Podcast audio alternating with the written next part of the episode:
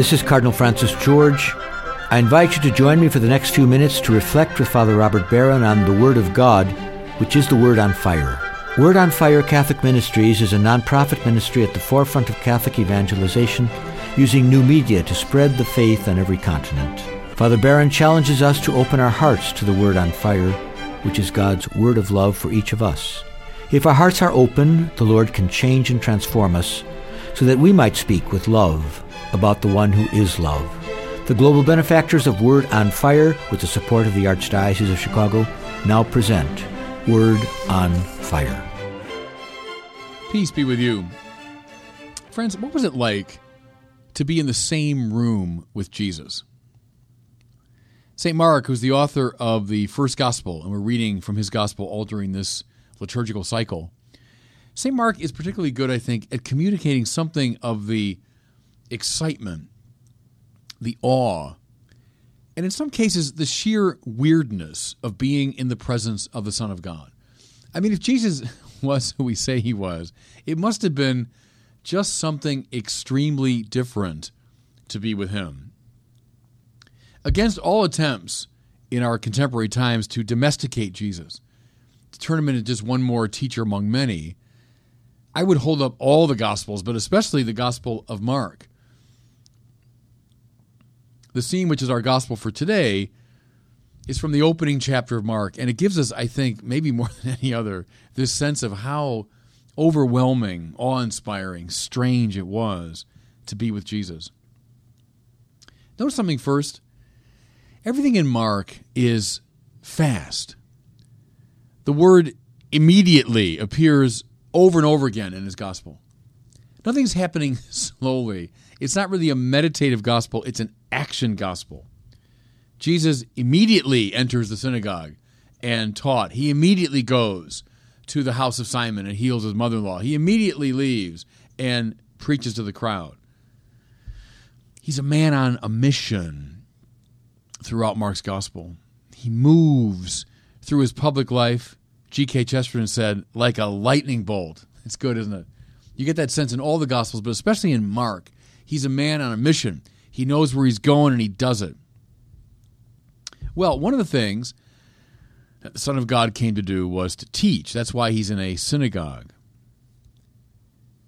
At the root of our troubles and our suffering is a deep misunderstanding, a powerful clouding of the mind Here's what Mark wants us to see now as Jesus is teaching in the synagogue. Listen.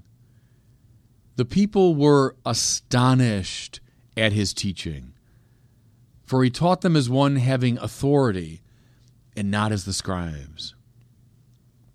Astonished is a pretty strong word. Perhaps you had the sensation in the presence of really charismatic and compelling speakers You've been struck, overwhelmed, maybe awe inspired by their words. And Jesus certainly had that. But there was more at stake here than simply a charismatic, persuasive speaker. To get at it, we have to understand something of the tenor of the time. When a Jewish rabbi or scribe of Jesus' time would speak, he would do so on the basis of another's authority. He would reference his teacher, another rabbi. Rabbi so and so said, and I'm repeating his teaching. The implication is that Rabbi so and so had learned it from another rabbi, and he from another, and back and back in time until they finally came to Moses, the teacher of teachers, in their mind, the author of the Torah, Moses had received the teaching directly from God. See, so that was the, always the implication. If you're teaching in a rabbinic tradition, you're appealing to authorities all the way back to Moses and therefore to God. Here it's not unlike the way Christian scholastic theologians of the Middle Ages would have taught. Read someone like St. Thomas Aquinas, you'll find a lot of appeals to other great teachers, as Aristotle said, or Plato, or Augustine, or Anselm. Here's what made Jesus' teaching so striking. This is why they were astonished when he taught in the synagogue. I mean, first of all, apart from the content, which was astonishing enough, just look at the Sermon on the Mount, but it was his manner of teaching that so struck them. Why? Why? Because unlike the rabbis and scribes, he did not appeal to Rabbi so and so and through a long line of authorities all the way back to Moses. Rather, he taught on his own authority. That's what's striking them. They were astonished, for he taught them as one having authority and not as the scribes.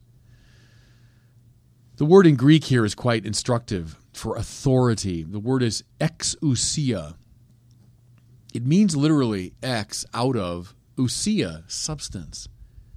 It means out of your own substance, out of your own being, something is coming.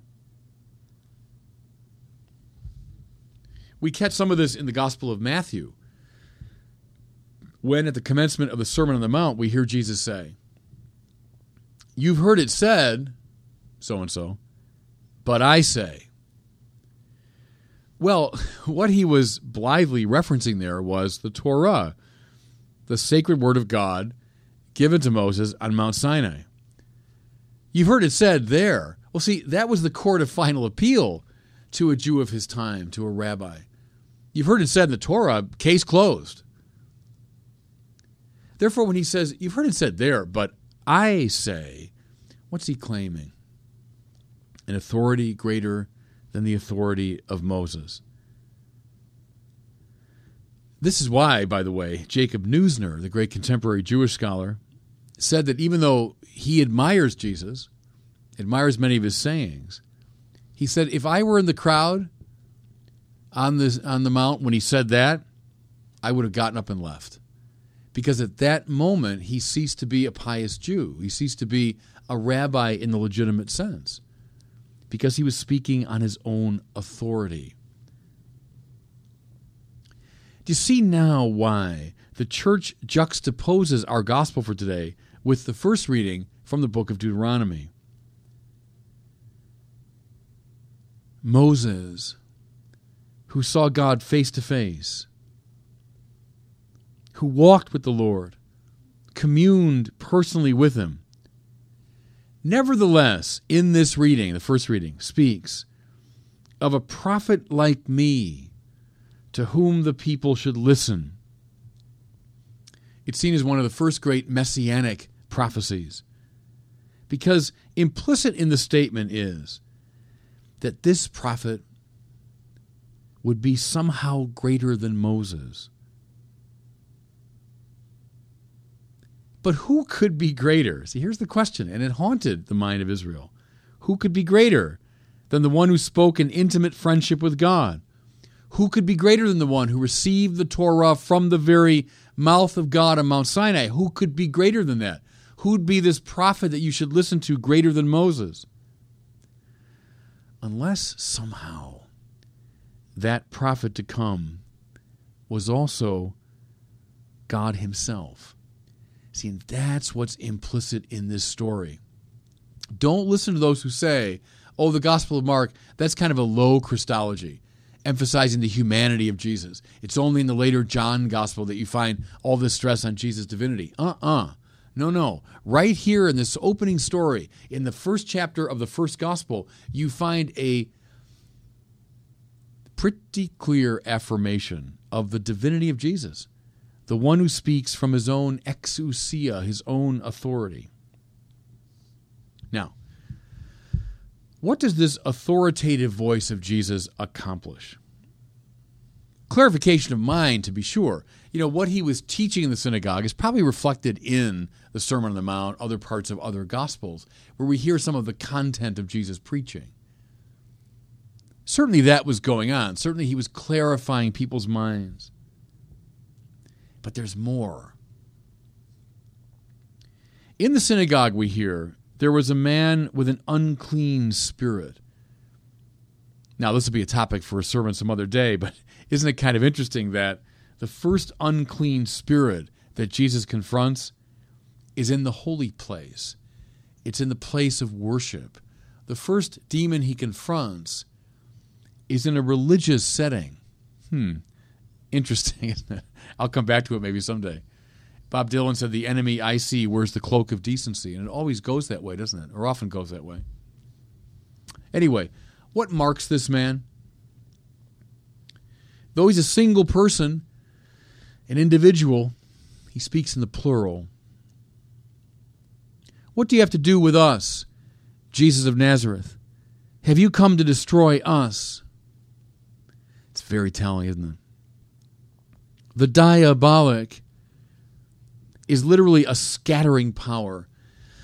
Diaballein in Greek means to cast apart, to throw apart. Sin separates us from each other. Sünde is the German word. It means uh, sin. It's related to sundering in English, to divide.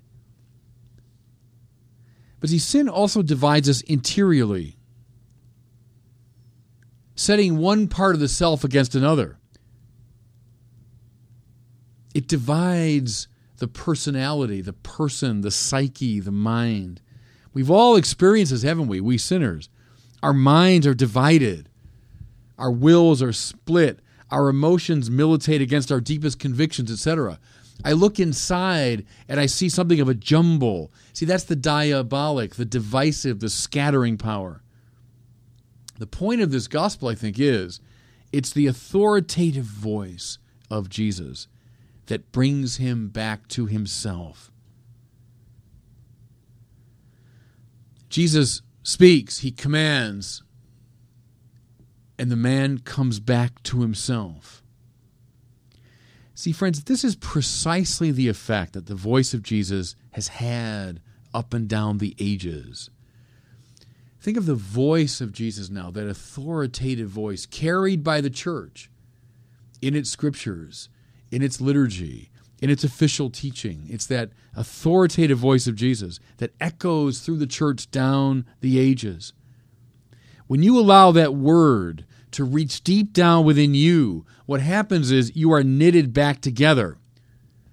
When Jesus and his voice become the center of your life, then your mind and your will, your emotions, your private life, your public life, all of it finds a harmony around that center. See, listen today as you hear this gospel. Listen to Jesus' own voice echoing in your own heart, bringing you back to harmony. The people in Capernaum synagogue got the connection between Jesus' speech and his action. Listen. All were amazed and asked one another, What is this? A new teaching with authority? He commands even the unclean spirits, and they obey him. They got it, didn't they? The link between the voice and the action. I know there are lots of voices that are competing for our attention. Think of all the means of communication we have now. They're all carrying voices to us from academe, from the mass media, from exercise and health gurus, from avatars of the new age. Take your pick. Don't listen to them. At least don't listen to them as though they are the prime determining voice of your life. Rather, this gospel is saying, listen to the voice which speaks with authority, the voice that can heal the splits, both inner and outer, that bedevil us. Speak, listen to that voice, rather, and find your peace. And God bless you. I hope you were moved today by the word on fire. I pray that together we might become a people on fire with love for God and neighbor here in Chicago and wherever these words are heard. Until we join Father Barron again next week, I'm Cardinal Francis George, and I pray that God will bless you and those you love. Four years in the making, and it's finally here. Our new Catholicism documentary series, book, and study program are now available to order online at CatholicismSeries.com. Will you help me introduce this epic film series to your parish, school, family, and friends? Catholicism is an unprecedented adventure around the world and deep into the faith.